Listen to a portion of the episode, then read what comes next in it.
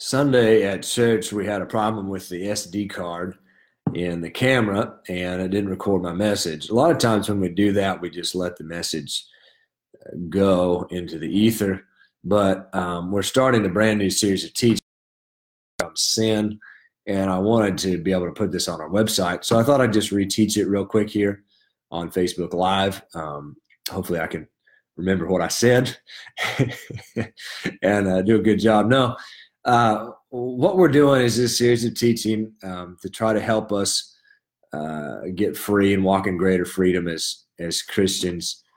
Um, I think that sometimes hearing messages about sin, you, you immediately feel anxiety or condemned or something about that. That's not what these messages are.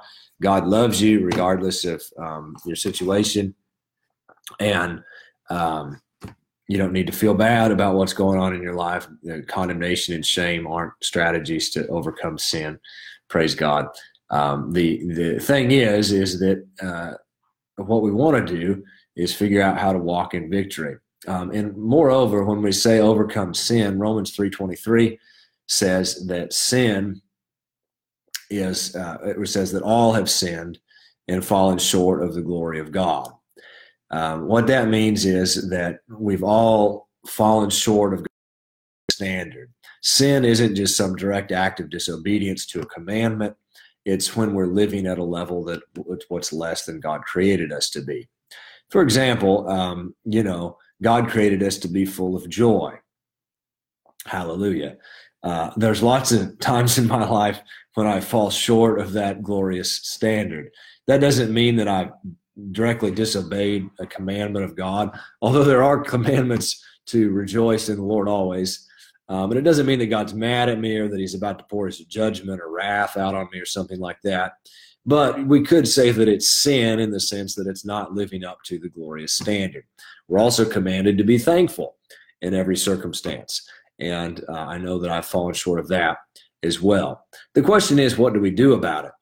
In church, we're often told that we ought to do certain things. You ought to quit sinning. You ought to live righteous. You ought to witness to people. You ought to uh, pray for the sick. You ought to do whatever.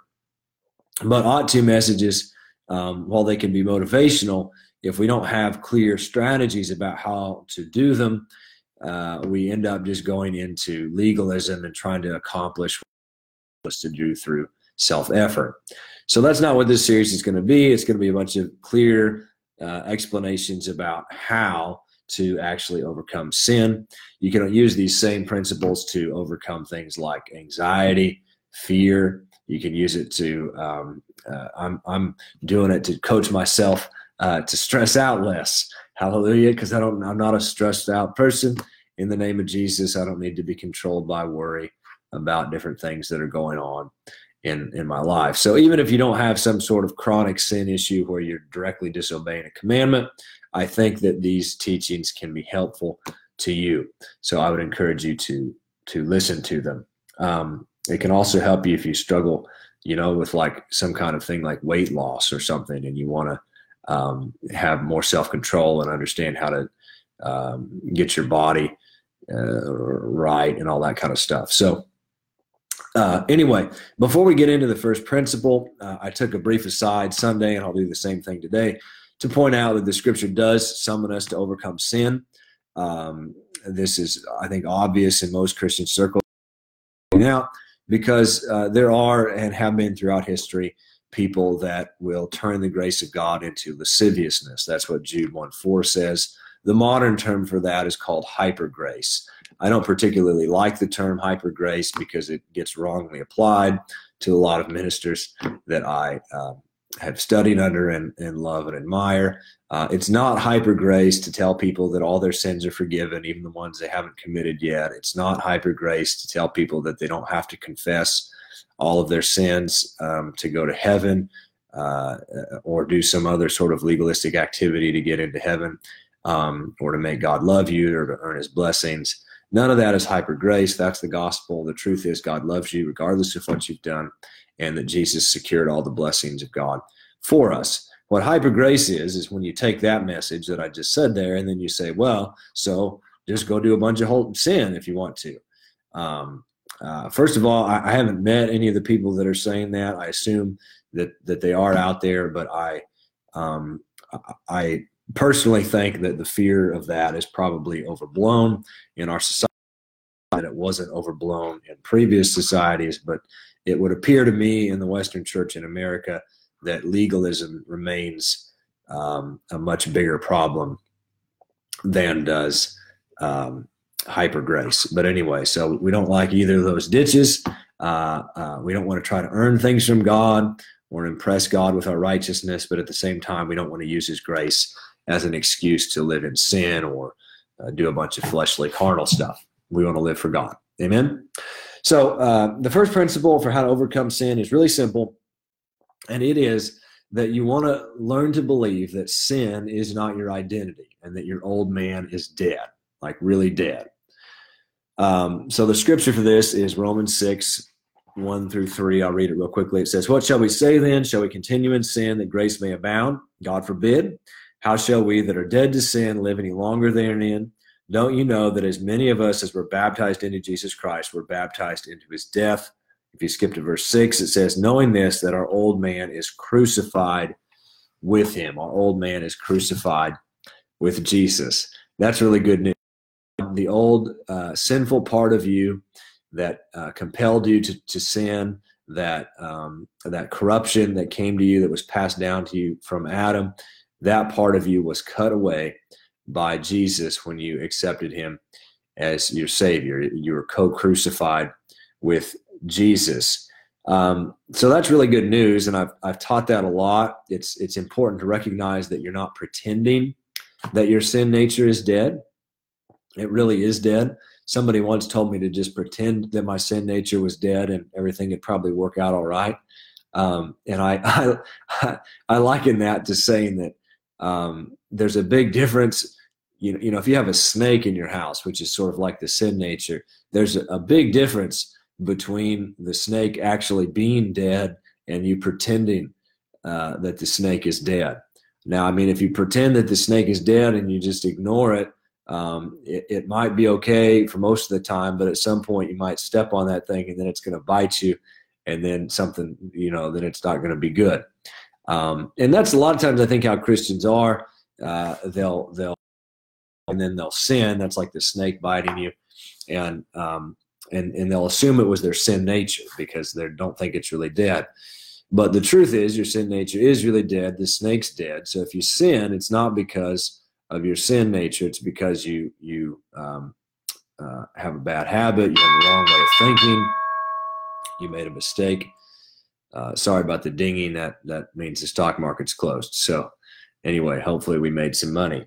But uh, uh, anyway, I just do that for for fun. But so the deal is though, what actually is the old man? What is the old man? What's it mean that he's dead? Uh, this is a, really a pretty difficult theological question because the question is what what is the sin nature? Like, what's it actually about? And uh, I I did a whole bunch of research about this recently, and it's it's a it's it's a pretty complex issue.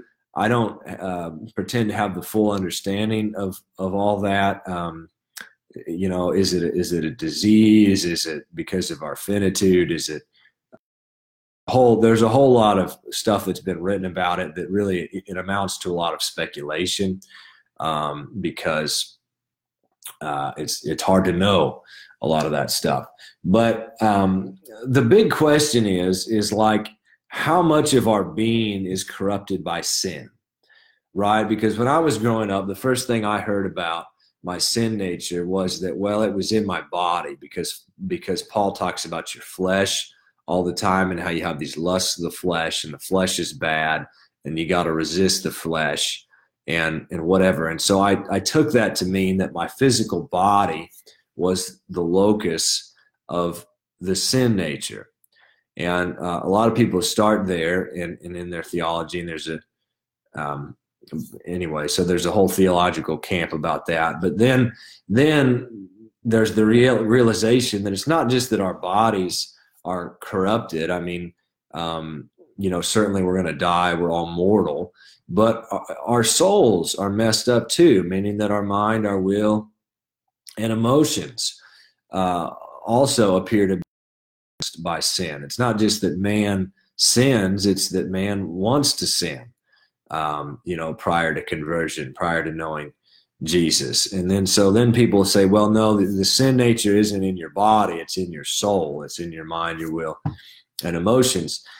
But then people think, well, no, but that can't be right because it's got to be a spiritual disease because we've been spiritually separated uh, from God, Isaiah 59, and, and our iniquities have sep- separated uh, between us and God. And, and so there's this age old question is, is the sin nature, is it primarily spiritual or is it fleshly? Is it in our spirit, our soul, or our body? And as I've searched the scripture and searched historical theology, um, the the answer to those questions is yes. Um, the, the sin nature actually is a whole man. The reason Paul calls it the old man is it's an entire identity, an entire false identity that that came because of sin, and it affects and influences our whole being, our spirit, soul, and body. I'll read you two scriptures. Well, actually, I'll, I'll quote one. So uh, Jeremiah 17 9 says that the heart is desperately wicked, the heart. And in the Old Testament, um, the heart, at least in that context, has to in some way mean mean my my inner will, my emotions, the things that I want. Then also in Second Corinthians 7, in verse 1, it says that we are to cleanse ourselves from all filthiness of the flesh and the spirit. Uh, and if you, there's a whole bunch of script. If you just Google total depravity scriptures, there's just, it's pretty depressing. Um, there's just a whole bunch of scriptures about how uh, all of humanity, uh, all of our being has been corrupted by uh, sin. Now, um, before I explain why that's actually good news, I want to point out something that I, I, I think I didn't fully understand uh, very good until recently, which is that even though uh, we've been corrupted by sin, the uh, the Imago Dei, um, in humanity has been marred but it has not been destroyed. And that's an important thing to understand. That explains why um, we see such beauty and creativity in the human race, despite the fact that we also see such evil. Um, there are lots of people in the world that do creative, beautiful, loving things that are not Christians, that don't know God, that don't know Jesus why how are they able to do those things? I'm not saying they're on their way to heaven or that they've that they've earned um, the favor of god or something like that. What i'm saying is is that um, there remains the the uh, shadow of the image of god inside every person. And so we're all created in his image and so we're all still valuable uh, and and that sort of thing.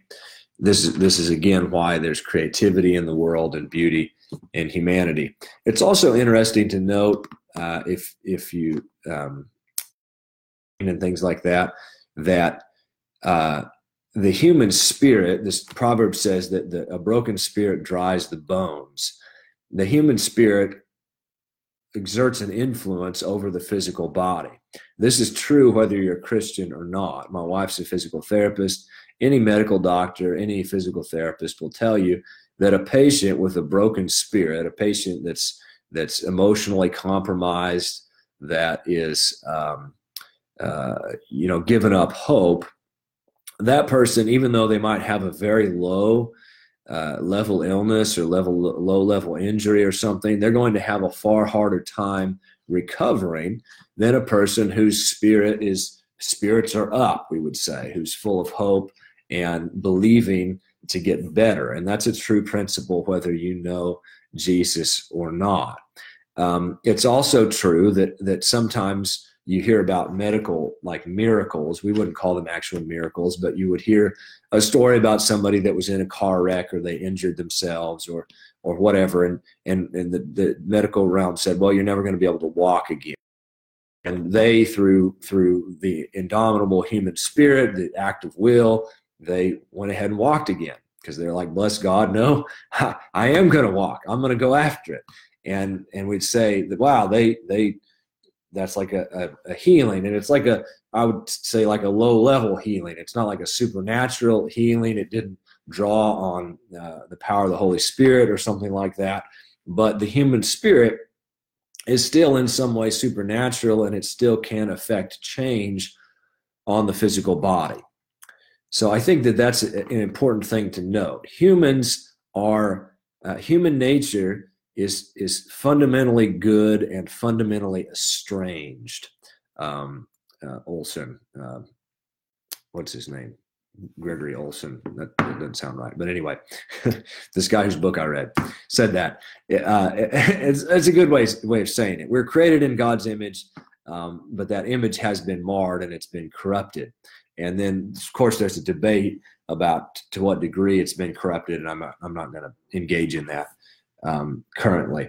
Uh, so the deal is, though, if um, your sin nature has corrupted your whole being and it's influenced, it's got its tendrils, if you will, into your spirit, soul, and body that's actually really good news because what it means is that if you cut it away, which is what the scripture says, that likewise affects your whole being. Let's look at uh, Colossians 2. Actually, let's just read the one in Galatians. That's easier. Galatians 5 24. Colossians 2.11 says that you've been circumcised, that your old man's been cut away. Galatians, Ephesians, Philippians, Colossians. Well, this Bible has too many notes. All right, there's Ephesians, Galatians 5 and verse 24 says, They Christ, they that are Christ have crucified the flesh with the affections and the lusts. Okay, so he says there that the um, flesh has been cut away. And if you read all the scriptures about that, it's it's been cut away. It's been done once. It's not an ongoing process. Thank God. Any guy will tell you that thank God circumcision is not an ongoing process. It's a one-time event. So there's a one time event where your old man is cut away and it's cut away in totality, which means that its its tendrils have to be cut out of your whole being. Um, so I'm going to try to show.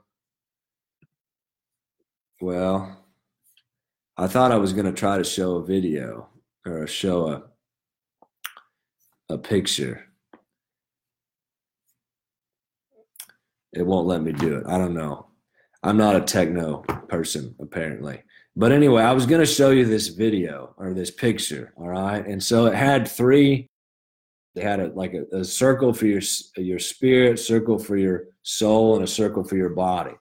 Hebrews 4:12 says that the uh, that the, that the word of God is sharper than any two-edged sword and it pierces even to the dividing asunder the soul and spirit, the